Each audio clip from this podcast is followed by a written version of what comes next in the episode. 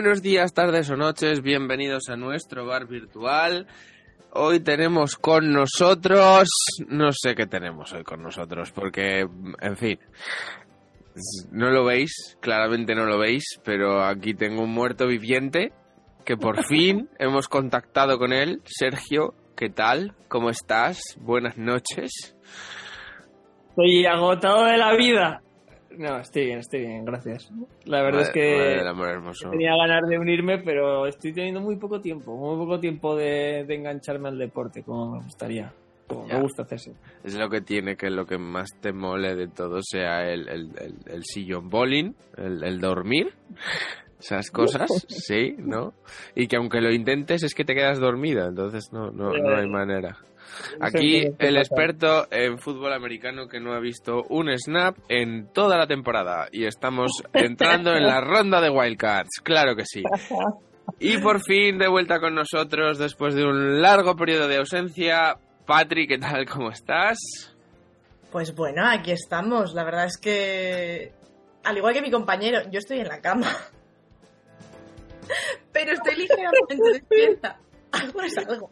Ay, madre. Y, esto, señoras y señores, el podcast que te habla de deportes desde la cama. Claro que sí, perfecto. Esto es maravilloso, esto es algo maravilloso. Bueno, por si no lo sabéis, voy recordando las secciones por las que vamos pasando y la primera de todas es un más menos un más menos de qué es lo que más nos ha gustado de los últimos eh, del último mes de deportes, la noticia más positiva para nosotros y un menos que es la más la más negativa. Y como aquí tenemos a dos, bueno, Sergio estuvo en el primer episodio, pero no creo que se acuerde. Eh, voy a empezar yo. Y la positiva para mí es la inclusión de, del género masculino en la natación sincronizada, que ya venías pisando fuerte en categorías inferiores y por fin se ha, ha sido reconocido a nivel olímpico. Y no sé si todas las, las modalidades, pero habrá un número de, natación sincronizada mixta ya en las próximas eh, Olimpiadas de París. Ese es mi más. Mi menos es eh, cómo ha o cómo está. Eh, aunque igual te estoy pisando un poco el tema, Sergio, pero lo voy a poner como mi menos porque me parece muy heavy que es el cómo está gestionando la NFL las, las conmociones de, de Tua Tagovailoa, las conmociones cerebrales de Tua Tagovailoa, que lleva tres y eh, aunque sí que se sabe que muchos expertos, incluso dentro de la propia franquicia de los Miami Dolphins, ya le han recomendado eh, que se retire porque han sido bastante heavies. Eh, él parece que sigue con intención de jugar aunque de momento no creo que juegue la ronda de wildcard de, de este fin de semana. Mm, cuando este episodio salga, se jugará esta noche el partido, el, Buffalo eh, Miami. Eh, no va a jugar Tua, va a jugar Skylar Thompson, pero, em, pero ahí está la cosa y a lo mejor si de milagro pasa Miami, eh, Tua volvería en la ronda divisional. Error es una noticia negativa porque parece que no se avanza, pero bueno, eso ya es tema y eso ya es lo que luego Sergio creo que va a exponer. Creo que van por ahí los tiros, ¿verdad? Ah, bueno, yo voy a improvisar, voy a improvisar. Venga, más menos. venga, mi más es para Damar Hamlin, que está vivo. Eh, para quien no sepa quién es, es un safety de los Buffalo Bills que el otro día se desfalleció en el campo, de repente, después de un placaje, porque parece ser que el golpe que recibió fue en el momento exacto, en el punto exacto del corazón, y se le detuvo. Eh, todo ello conllevó, por supuesto, la suspensión del partido, salió en ambulancia y se temía mucho por su vida, estuvo en estado crítico, pero ha salido del estado crítico. Ha salido del hospital, hoy ha salido del hospital, en Búfalo ya le han dado el alta. Eso es, salió del estado ha salido del estado crítico, eh, empezó a tuitear, eh, empezó a subir imágenes y ya hoy, como dices, le han dado el alta. Y mi menos improvisando un poco, porque iba a hablar de las conmociones, que es un tema que me encanta. Bueno, me encanta, a ver, me encanta por, la amiga que tiene, pero no por el trasfondo. Es para la. Aunque no. En teoría, esto es un multideporte e intentamos evitar el fútbol, pero el fútbol también es deporte. Para la Supercopa de España, que una vez más vuelve a jugarse en Arabia Saudí, después de que se filtraran aquellos audios entre Piqué y Rubiales comisiones ilegales, lo que todo el mundo se imaginaba y sabía, pero que es obvio. Y ahí están, como si nada. Se jugó hace cuatro días el Mundial de Qatar, en el que ya se ha confirmado que ahora sí, además de gente de la FIFA, había involucrada gente de altos cargos de la Unión Europea en la corrupción y en los amaños. Y ahora, pues la Supercopa en Arabia Saudí, claro que sí. Poderoso caballero de un dinero. Total, ¿dónde va a parar? Patri, ¿Qué me traes? Venga, va, pues nos vamos a por algo cerquito, a por algo cerquita. Eh, la noticia positiva, me voy a quedar con las chicas del Casa de Zaragoza y su pase a octavos de final de la Eurocup Women. No sabemos si nos tocará contra un equipo polaco o contra un equipo alemán, creo recordar, pero tenemos el factor cancha de nuestro lado, así que esperemos poder llegar a cuartos. Bueno, a ver, a ver qué pasa con esa afición del Casa de Monzaragoza, que el otro día con el Perfumerías Avenida le lió bastante y mal. De hecho, ha habido eh, quejas, denuncia oficial del, del club y todo a la afición del Casa de Monzaragoza. Incluso gente de la propia afición del equipo femenino se ha quejado de, que cada vez hay más futboleros eh, en las gradas del Príncipe Felipe. Eso ha sido un poco... Es una pena escuchar ese tipo de comentarios ya en cualquier deporte, ¿no? Quiero decir, lo estamos, estamos acostumbrados a verlo en fútbol, lo estamos empezando a ver en baloncesto. Por supuesto, si vamos a ver partidos de rugby, lo que es sobre todo en el sur de Francia, también nos lo vamos a encontrar. Y sinceramente, esperemos que ese tipo de gritos, alaridos, exacerbaciones, pues acaben pronto, porque empañan el ambiente festivo de cualquier partido, de cualquier encuentro. Y bueno, mi noticia negativa, pues nos vamos un poquito para el sur, nos vamos al Dakar y al accidente de, de Joan Barreda del equipo Honda en motos que lo ha dejado fuera de carrera y con una lesión de columna. Hostia. Fractura de columna.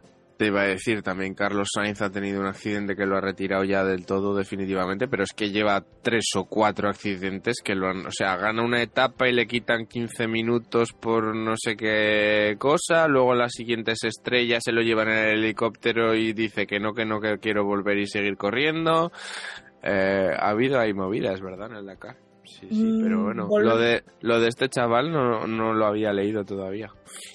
El accidente de John Barrera fue el mismo día casualmente que el accidente de Carlos Sainz. Lo que pasa que, claro, si vosotros veis las imágenes del accidente de Carlos Sainz, es bastante espectacular.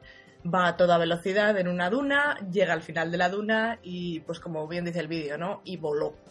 Y cae de morros. Entonces, pues bueno, entiendo que es bastante espectacular. Y respecto al Dakar, pues por fin puedo decir que tras dos años de duras críticas, por ser etapas rápidas, etapas muy poco técnicas en, lo que, en las que lo único que primaba era correr, correr y correr, por fin estamos volviendo un poco a esas etapas antiguas de tener que estudiarse bien la ruta, tener que tener mucho cuidado con el camino que eliges, tener que tener cuidado con los que tienes detrás, con los que tienes delante, con la piedra que tienes en el camino, porque las leches son gordas y perderse también. Es un poquito lo que nos ha estado pasando en las últimas etapas, ¿no? De hecho, hubo una que tuvieron que suspender, que tuvieron que cancelar, por eso la etapa maratoniana del día siguiente todavía la hicieron un poquito más larga, y es porque la gente se perdía en los puntos de control.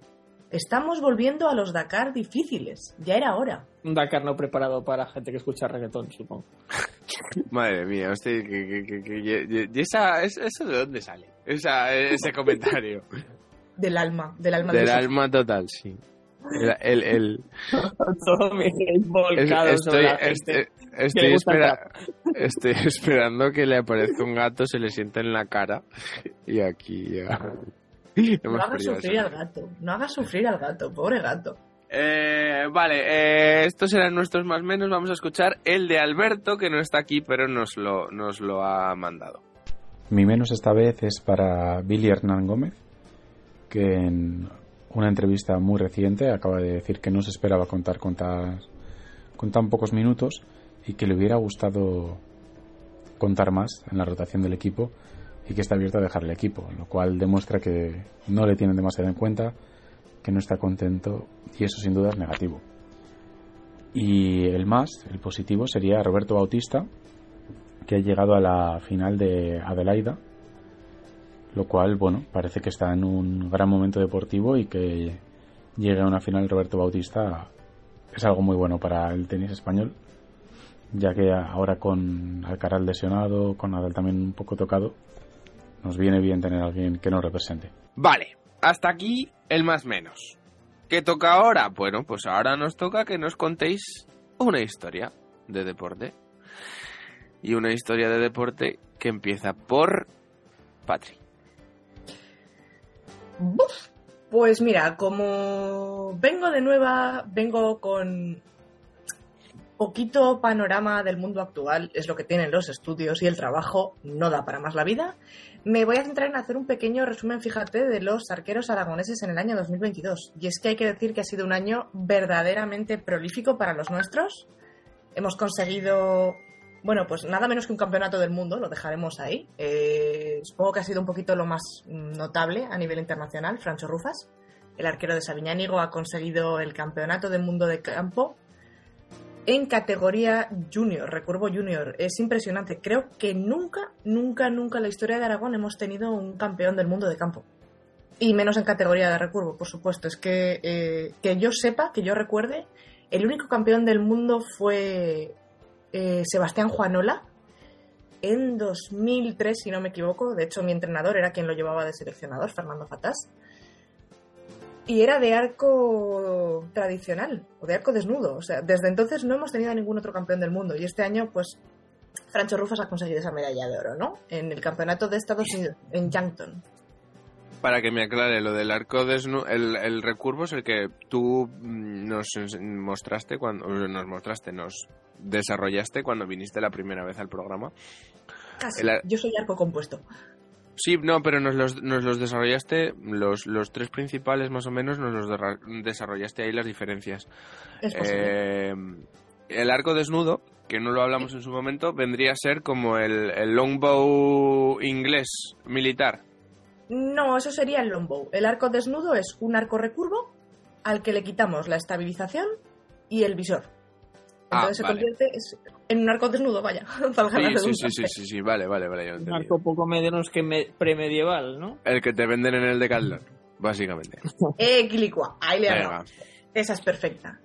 Y bueno, y ya no solo eso, sino que pues es que también tenemos que celebrar las medallas de Andrés Temiño, otro aragonés en el Campeonato de Europa, una plata a nivel internacional, encima en Campeonato de Europa Senior, tenemos que celebrar eh, la plata por equipos mixtos de nuestro futuro paralímpico. O sea, yo ya cruzo los dedos porque tengo claro que lo va a conseguir Fernando Galé en la categoría de V1, en el Campeonato de Europa de Roma. Y la verdad es que tenemos que decir que el nivel de los arqueros aragoneses está subiendo mucho, está subiendo mucho. Este año yo, por ejemplo, me he presentado a dos clasificatorios, cruzaremos los dedos, no se sabe. Pero quiero decir, eh, cada vez estamos mejorando y es que ya no sé hasta dónde podemos llegar. ¿Cuántas fichas hay ahora mismo en Aragón? ¿Cuántas, perdón? Fichas. Licencias. A ver, eh, según la cuenta del pasado lunes, ventajas de estar en la federación, 669. Oh, muy bien. Contando clubes. Muy bien. Obviamente no son comparables con, las que puede tener eh, el País Vasco, por ejemplo, o con las que puede tener Madrid pero hay que decir que llevamos una trayectoria en los últimos años. Hay mucha gente que se está empezando a interesar.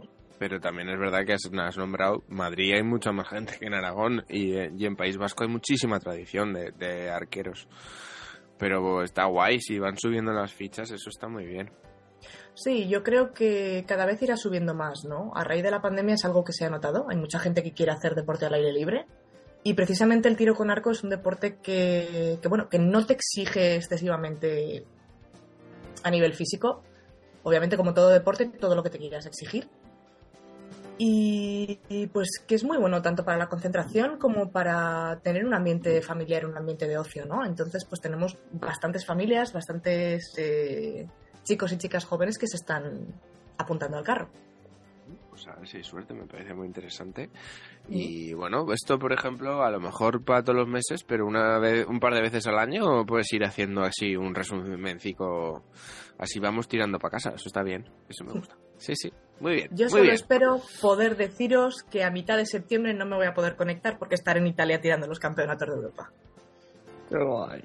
Pues a ver si es verdad. Bueno, o igual estás tirando en Italia, te conectas porque nos estás haciendo un super directo desde un super Con falso directo. española. Claro que sí. bien, y nos haces una bien. entrevista y joder, no- no- nos conectamos todos así. hombre, Pues, pues esto estaría muy bien. Estaría bien, estaría bien. Ah, Me lo anoto, me lo anoto. Uh, Claro, hay que pensar. Tienes un podcast. Uh, Está guay. Bueno, Sergio, ¿qué, qué me traes hoy? Bueno, eh, ya sé lo que me traes, pero vamos. Cuenta. Bueno, eh, pues, estuve, estuve dándole vueltas. eh, primero pensé en hacer algo antiguo, algo, una historia así muy muy chula, pero eso, eso quiero hacerlo de cara hacia final de la temporada o quizá más adelante para tenerlo muy muy muy muy muy preparado para que sea interesante.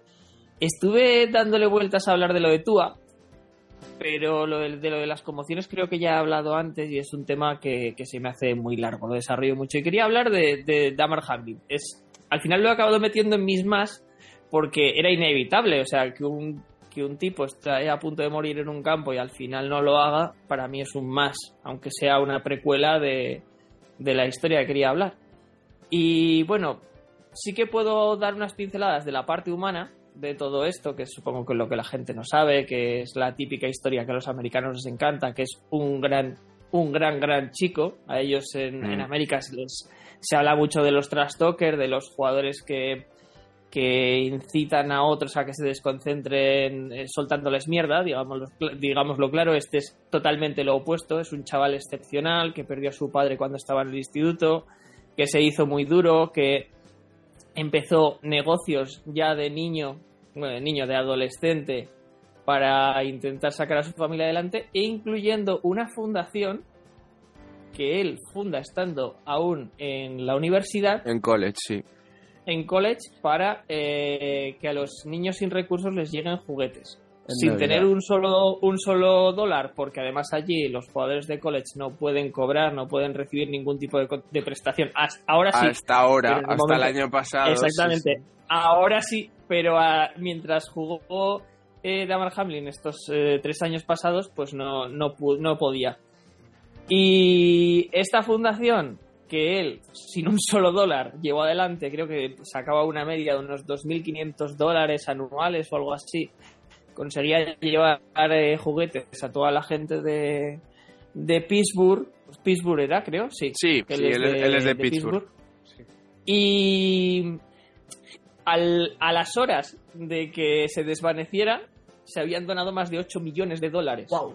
a su fundación Sí. para que para que pues se, pudiera extender el eh, en este caso su acción que esa es la, parte más bonita. Y, una de sus primeras reacciones cuando, cuando lo vio fue hablar de que, de que a través de sus compañeros y con tantísimo dinero que va a intentar extender eh, su actividad a nivel mínimo estatal y si puede ser a nivel nacional y me parece una pasada. Los Buffalo Bills le han firmado un nuevo contrato, porque para quien no lo sepa, cuando entras en la NFL eh, te hacen un contrato rookie, es decir, por unas cantidades muy bajas, Muy bajitas. sí. que si luego no renuevas cuando se termina por mucho más dinero, pues no te hacen rico para nada, ni, ni tienes una seguridad económica para toda tu vida, tienes que pensar en hacer algo más.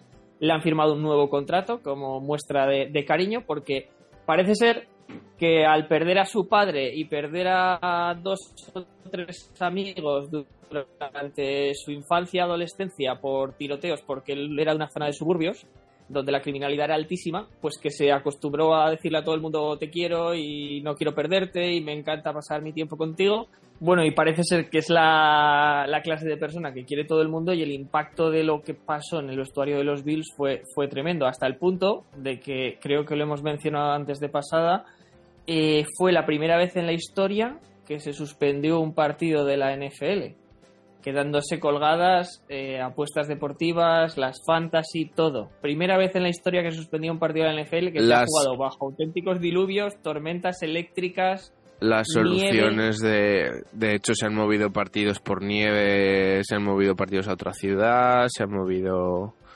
Se han, en apagones Sí. se han movido a otras horas de la, del día para que se pudieran jugar, otras horas eh, con el COVID. No se suspendió.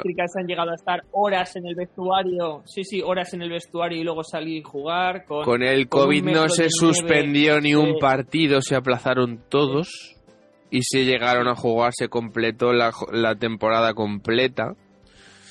Correcto.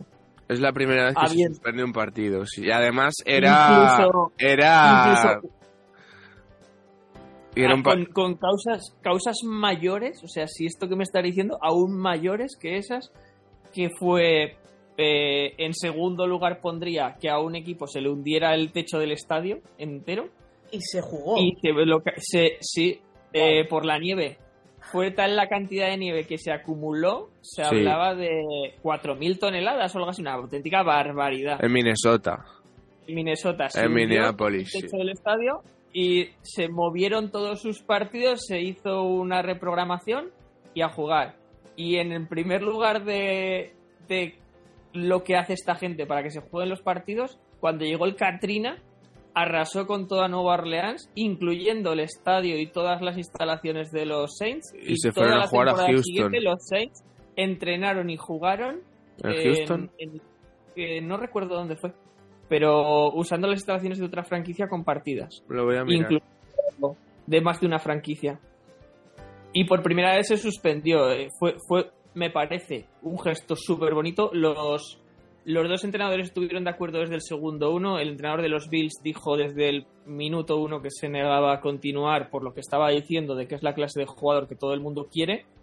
Y, y en un alarde de caballerosidad, el, el head coach de los, de los Bengals mm, en todo momento dijo que no había ningún problema. Se estaba jugando en el estadio visitante y el silencio y el respeto Sí. absoluto fue total. Hay un segundo.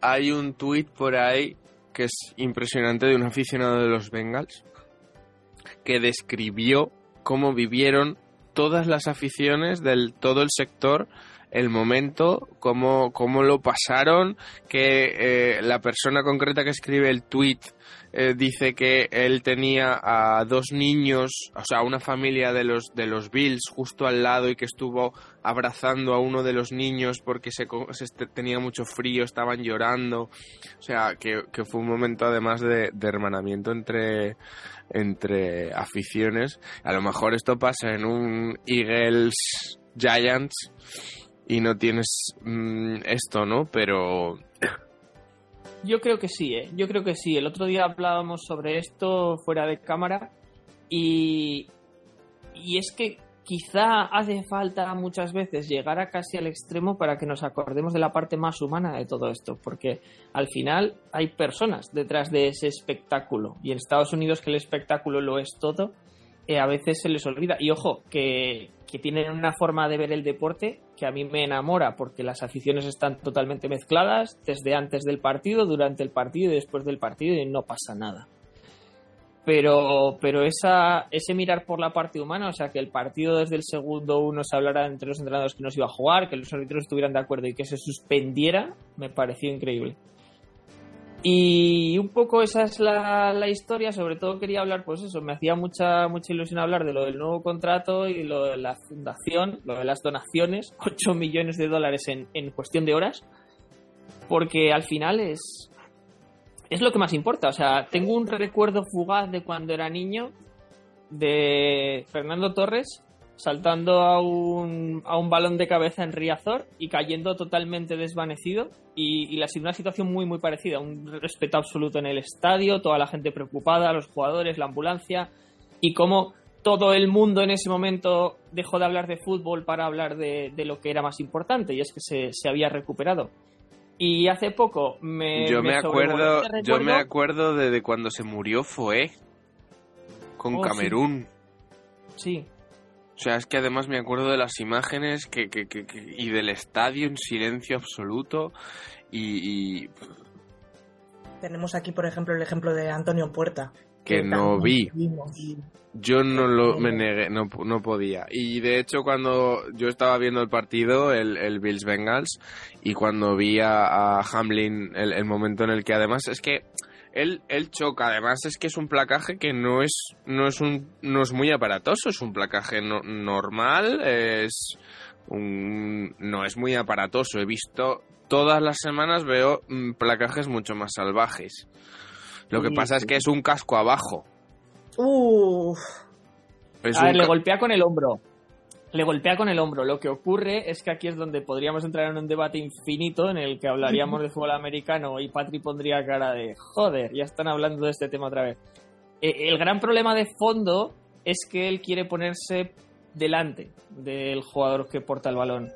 Y, y en, en la NFL se ha vuelto a involucionar, se ha vuelto a retroceder respecto a este tema porque con los Seahawks de Pete Carroll en los, el año 15-16 y, y el Seahawk Tackling, que era la adaptación del, del placaje de rugby que estaban implementando en USC, que era la universidad en la que lateral. antes.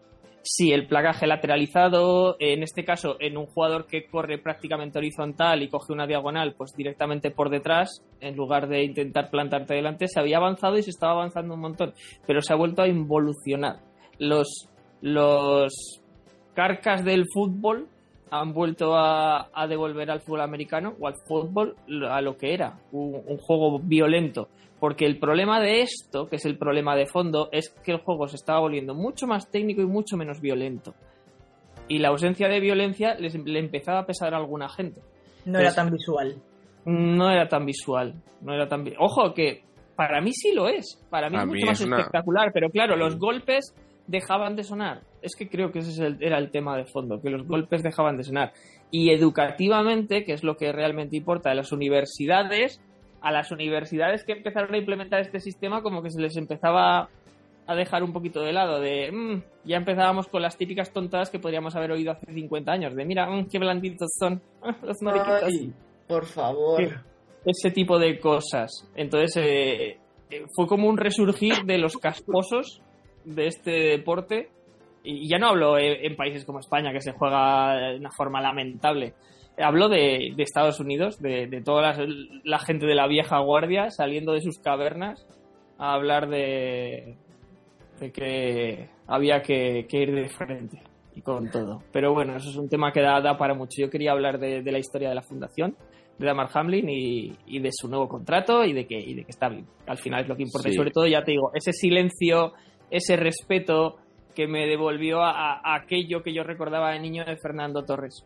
Totalmente, eso era. Pues yo vengo a hablar de récords. Y yo vengo a hablar concretamente de dos récords que están a nada de caer. Y de dos personas que lo pueden batir. Y estoy hablando del récord de mayor anotación en la historia de la NBA por parte de un jugador eh, que lo tiene ahora mismo eh, Karim Abdul-Jabbar y que está LeBron James que según los cálculos lo puede batir antes del All-Star. O sea que igual el mes que viene ya estamos hablando de que LeBron eh, ha batido el récord de Karim Abdul-Jabbar de más de mayor mm, número de puntos ever en la NBA. Eh, eso es muy heavy. Y pero que es que no es la única cosa porque eh, Alex Ovechkin ha batido el... Bueno, se ha puesto segundo en goles en la NHL, en exactamente el mismo, el, mismo ranking. Ya solo le queda Wayne Gretzky y eh, calculan que si hace una temporada y media al ritmo que suele ir él, lo va a batir también el año que viene. Eh, creo que esto lleva... A ver, esto es, esta es la exposición y ahora esto me lleva a otra cosa. Todos los récords que pensábamos impensables, porque claro, yo el récord de Karim, yo llevo viendo NBA desde 2001 y he visto a gente pues, pues como Shaquille, como Kobe, como McRady, o sea, grandes, grandes anotadores. Jordan no llegó, Jordan se quedó muy lejos y Jordan se supone que es el mejor jugador de la historia, ¿no? son como cifras que, que quedaban tan, tan, tan lejos. Pero luego vienes a la NBA actual y ves a Luka Doncic haciendo un mes de 35,6 puntos por partido. Eh, durante toda la todo el mes de, o sea, todo lo que han durado las navidades ha habido, eh, ¿qué te digo yo? Una actuación de 70, 6 de 60 puntos, 15 de 50. O sea, estos récords van a caer como moscas. En la NHL igual. O sea, eh, este Conor McDavid llega a 200 puntos todas las temporadas con la gorra. Entre goles y asistencias. Y es como, eh, a ver, ¿qué está pasando aquí? ¿Por qué creéis vosotros, y os lanzo la pregunta, que está el nivel de anotación tan bestia? ¿Cómo, cómo vamos a llegar? ¿Por, ¿Por, qué estamos llegando a esto a nivel individual cuando se supone que son deportes extremadamente colectivos? Tú primero. Venga, a mí se me pasan varias cosas por la cabeza. Yo creo que es una conjunción de factores, porque claro, eh, las preguntas complejas no pueden tener respuestas simples. Pero creo que es la suma de, uno, medicina deportiva. Eh, no se pueden batir récords absolutos sin longevidad es decir, sin aguantar años en la liga. Entonces, efectivamente, Karim Abdul-Jabbar, eh, Jerry Rice, eh, Federer o Nadal, que están... Eh, Nadal, creo que... No, Djokovic es el que los tiene ahora el récord. Rafa. Rafa. Serena Williams, eh, Obekin, que seguramente llegará. Esta clase de jugadores lo consiguen por durabilidad. Hoy en día y conforme vayamos avanzando, más será así, con la medicina moderna actual, más jugadores van a tener esa durabilidad. Y siempre va a haber, porque en todas las épocas las hay, superjugadores y jugadores estrella, que sean capaces de hacer eh, grandes actuaciones en lo individual. Si a eso le añades que más jugadores en porcentaje de esas superestrellas van a tener ese nivel de durabilidad, pues es más fácil que se lleguen a esos récords. Entonces el primer punto es esa medicina deportiva. El segundo tiene que ver con este primero, que es la concienciación. La concienciación de un deportista de que si quiere ser el más grande a nivel de récords o si quiere dejar su impronta, un legado, tiene que, que apoyarse en esa medicina deportiva, es decir, tiene que cuidar su cuerpo, su alimentación, su descanso, que ya no vale con ser el mejor, que quiero marcar la diferencia a futuro. Pues, eh, lo que al final se está diluyendo un poco, pero el mayor ejemplo a nivel mediático es Cristiano Ronaldo. De, yo lo hago todo para no por el día de hoy, sino por el día de mañana, por dejar esa impronta. Y el tercer punto creo que tiene que ver un poco con eh, la suma de estos dos más el factor económico de fondo, que es si yo quiero eh, ganar más dinero eh, tener más reconocimiento y dejar más legado, tengo que durar más. Para durar más tengo que cuidarme más. Para cuidarme más, tengo que tener más cuidado en la práctica del deporte.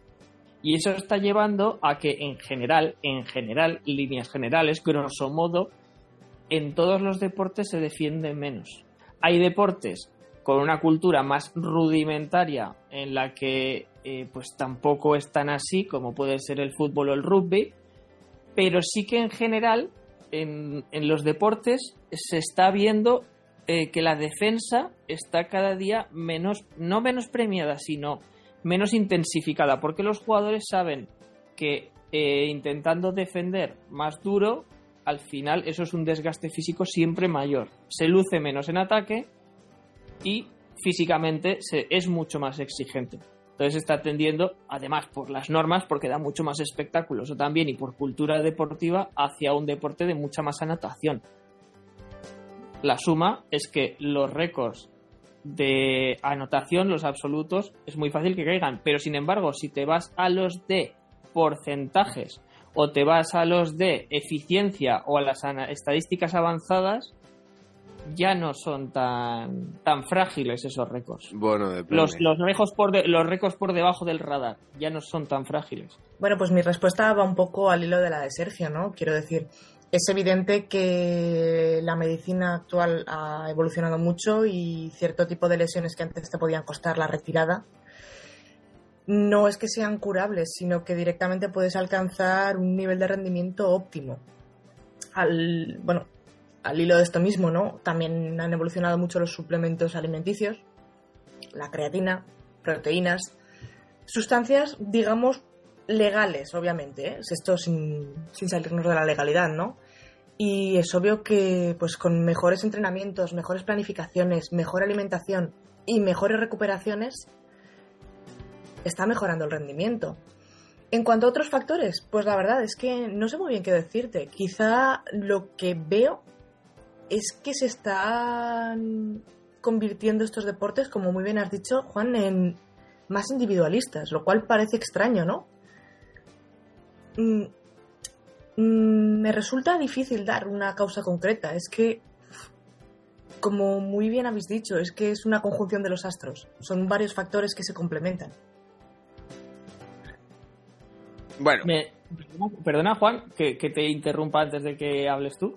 Es que lo que está diciendo Patri me parece muy interesante y me viene la reflexión con, esa frase de que los deportes de equipos se están volviendo individualistas, que creo que puede tener mucho que ver con la expansión mediática. Es decir, eh, hoy en día todos los deportes eh, tienen un foco a nivel élite mundial. Ah, en los años 90 a un jugador X se le veía en el partido de, televisión nacional o si estaba grabado o en una emisión especial y te lo tenías que grabar en VHS. Hoy en día tienes todo a libre disposición por streaming, en YouTube, en servicios especializados. Entonces, todo tiene una difusión tan global que el producto, el producto es lo que más importa. Entonces, claro, el producto necesitas que sea atractivo y vistoso y para que sea atractivo y vistoso tiene que tener mucha escenificación y en este caso en el deporte mucha anotación. Por eso lo que hablábamos de la tendencia hacia el ataque, las reglas que facilitan ese ataque y los jugadores que se concentran en ese ataque. Porque el dinero, la atención y el producto en sí mismo está detrás de, de ese espectáculo yo creo que tiene mucho que ver con, la explosión de los medios de comunicación, de, del mundo global en el que vivimos. Puede tener mucho que ver con eso que dice Patri, de que dentro de los deportes de equipo ahora hay eh, tendencias individualizadas. Totalmente. Pues ahí lo tenéis. Y luego lo volveré a sacar porque una de estas es mi próximo chapuzón, que lo sepáis. Oh, spoiler, spoiler. Pero antes de los chapuzones, ya sabéis lo que toca. El trivial. Solo una tarjeta, el que conteste, mm, si contesta hay rebote, ¿vale? A ver cuántas acertáis. Como tenga el mismo nivel que Alberto, pronostico un 0-0. Empate. No, no, no. Yo, creo, yo creo que está, tiene alguna posibilidad. Venga. Hockey. Buah. ¿Cuál es el último equipo en entrar en la NHL? A Las Vegas. No, rebote. Los Ángeles. Mm, no. Seattle, entró el año pasado. Uy. Ah.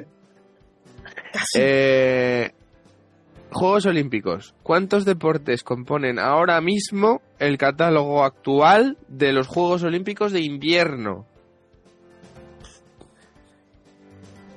23. No. Esta tendría que sabérmela. Eh, 36. No, 15. ¡Uy! ¿En qué superficie se juega Roland Garros? Tierra batida. Hierba. Ah, no, coño, que es París. París, París, sí. Sergio 1, Sergio 1. ¿Quién es el jugador actual de rugby con más internacionalidades?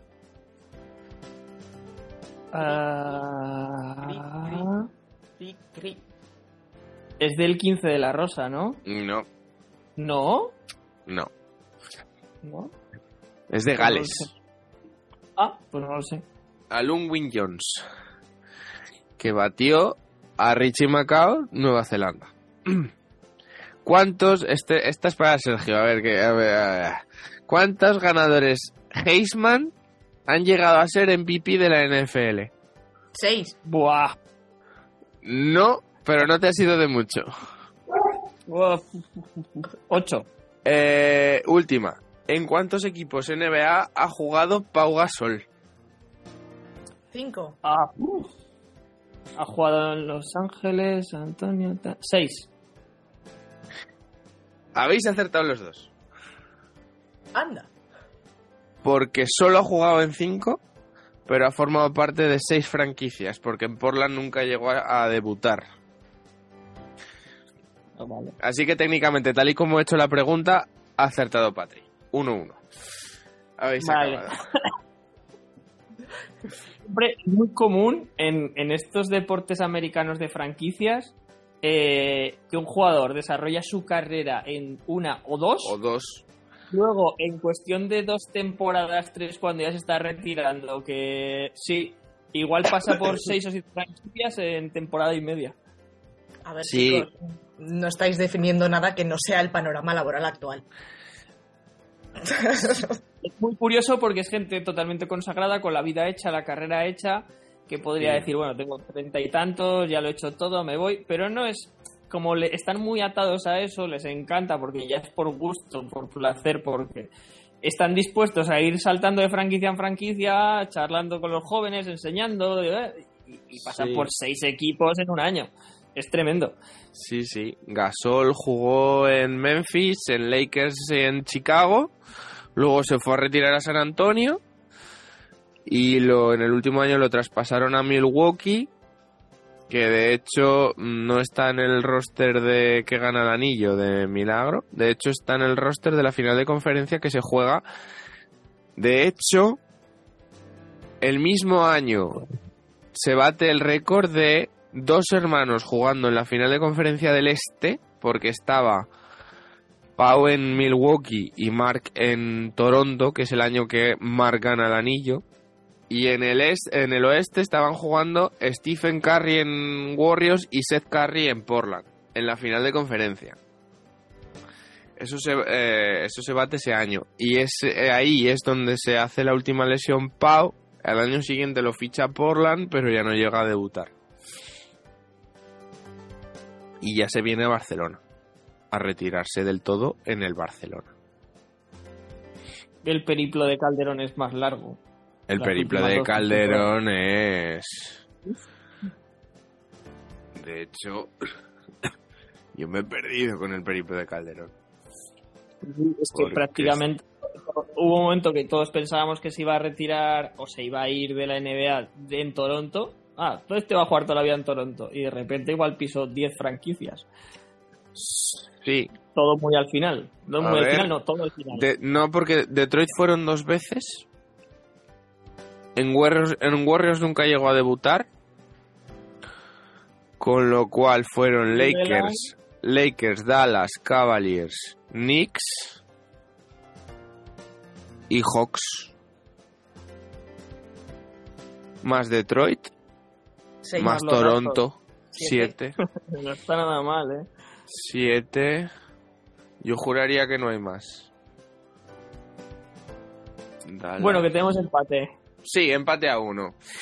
Vamos a los chapuzones. Ahora sí hay que mojarse. Pero hacer el empate, haznos una pregunta random. A ver si nada, empate. nada. Empate, empate. Ya está. Siempre empata uno también. Em- No sabemos nada. Alberto el otro día hizo tres. Sacó tres el solico. Claro, porque no estaba yo. Ya, claro. No te sentía la presión. Claro. En fin, vamos a mojarnos. Y vamos a ver qué, qué se ha mojado Alberto primero. Diré que Billy Hernán Gómez vuelve a Europa. Venga, yo me voy a tirar mi triple correspondiente, recordando como bien has dicho que no he visto un solo snap, pero eh, lo que salga del Bengals Bills es eh, eh, de los dos es el que llegará al Super Bowl. Y aunque se halle, no valga porque esto se resuelve antes del 4-5, ese será el ganador de la Super Bowl. Lo que salga del Bengals Bills. Ya sabremos cuál de los dos está en la Super Bowl para ese día, pero bueno, es un doble triple, muy bien. Venga, Bengals Bills ganadores de Super Bowl. Patri, Yo me la voy a jugar a un podio en el Dakar. Va, sabemos que el Dakar acaba el 15 de enero. Pero me voy a mojar y voy a decir que el español Lorenzo Santolino, en motos, que ahora mismo va octavo, va a alcanzar el bronce. Va. venga, muy bien. Me gusta esa, me gusta esa apuesta. Yo me voy a NBA y voy a decir que antes de ese día 4 alguien, no voy a decir qué jugador, me da igual cualquiera, va a batir la marca de Kobe Bryant de 81 puntos en un partido. Esa es seria, ¿eh? Ya se quedó Donava- Donovan Mitchell, se quedó la semana pasada a 72 en un partido con prórroga, que Kobe Bryant lo hizo en un partido sin prórroga. Pero bueno, también vale, ¿no? Una marca de 82 puntos. Kobe Bryant hizo 81, alguien tiene que meter 82 para que yo no me la pegue. Tiene que, haber, tiene que haber 11 tipos de una franquicia que estén dispuestos a estar de Miranda todo un partido. Bueno, pues, pues no te digo que la semana pasada metió un tío 72. Ya, ya. Pues es que el día que están enchufados, Don Chich, Sí, pa- Don Chich ha hecho cuatro partido- partidos de 60. es que parecen partidos de All-Star. Claro, si es que no, hasta que no empiece. Hasta. Hasta que no pase el All-Star, desde luego. Y yo me jugaría que hasta el 10, el 15 de marzo, no vamos a ver intensidad competitiva ni de lejos, vamos. Pero ni de lejos. Ya. Son muchos partidos. Sí, tendrían que cortar. Pero bueno, eso es debate para el mes que viene, por ejemplo.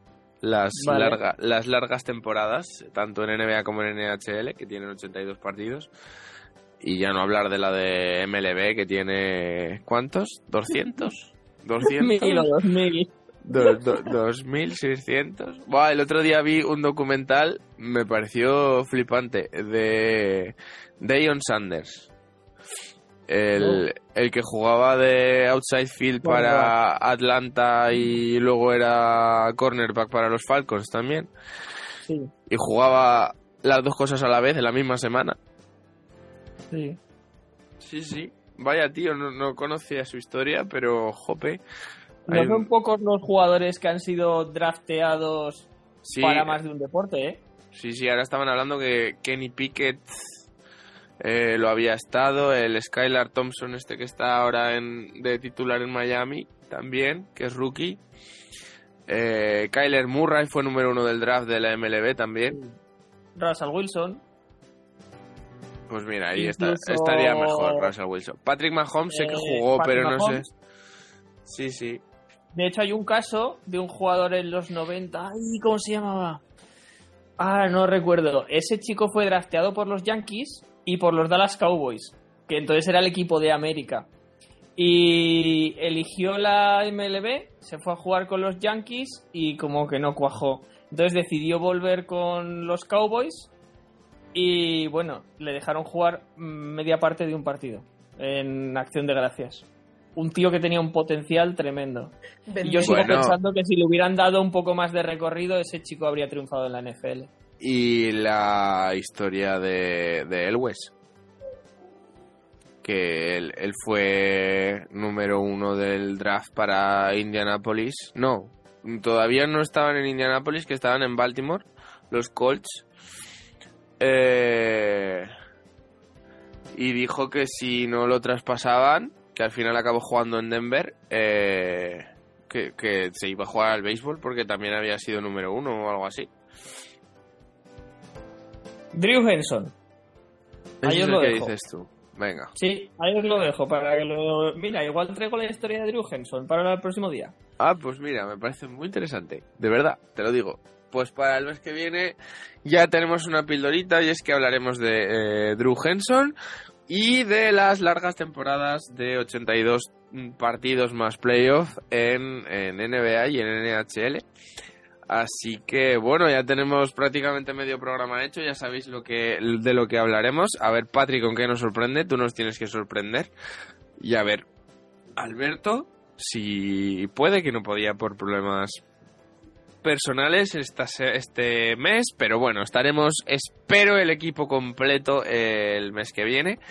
Eh, un placer, Patri, un placer, Sergio, como siempre, y a los demás, pues, pues, pues ya sabéis, ya sabéis dónde estamos. Esto es una ventanita aquí, os cogéis una cervecita ¿eh? y os sentáis a, a escuchar y podéis comentarnos, podéis proponernos temas, podéis mandarnos cosas para que investiguemos y, hablemos. Y, y, eso, aquí estamos. Bueno, chicos, nos vemos el mes que viene. Hasta el mes que viene. Un brazo.